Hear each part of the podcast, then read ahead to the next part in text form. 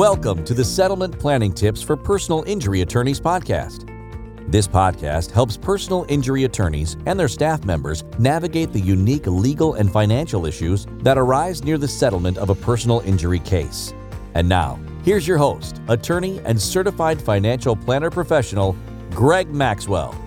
Hi, this is Greg Maxwell with Amicus Settlement Planners. Wanted to talk to you about one of the things that our office has created that is really a huge benefit to a lot of plaintiffs' firms and especially to the paralegals and legal assistants in those firms. And that's what we call the government benefit assessment.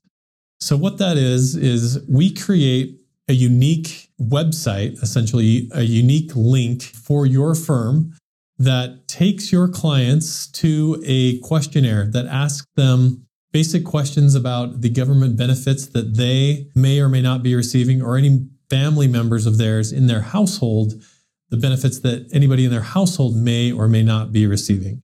And so, what that does is in a settlement situation, you send this to your clients. They go through the questionnaire, they answer the questions, and then the answers come directly back to our firm. We then review those answers and then create a letter that we send to you and to your clients in PDF format that lists what, if anything, that client needs to do in order to protect the government benefits that they may or may not be receiving. So, in a situation where they're not receiving any government benefits, then the letter simply states that. If they are receiving benefits, then it will state whether those benefits are going to be affected or not by receiving a legal settlement.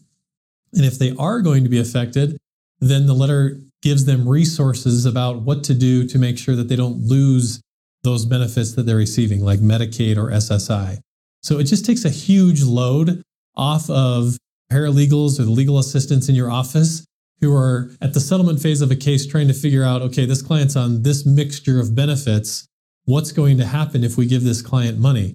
It's too much for a paralegal or legal assistant to keep track of. That's what our firm does. And it's basically a full time job for us to keep up with all these rules of all these different programs. By you just having a link, a website that you can send them and have them fill out, takes all that pressure off of you. It protects you from liability.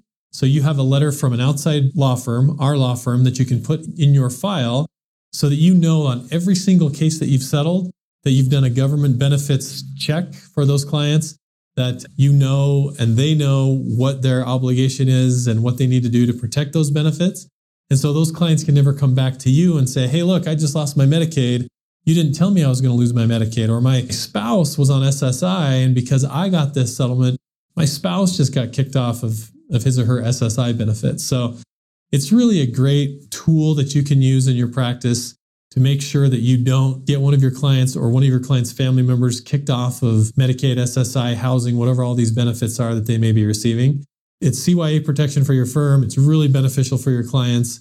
And it just really takes a load off of your paralegals and legal assistants that are trying to, to do all this in house. So call us if we haven't created one of those links for you or your firm yet. Call us. We set that up at no charge to you.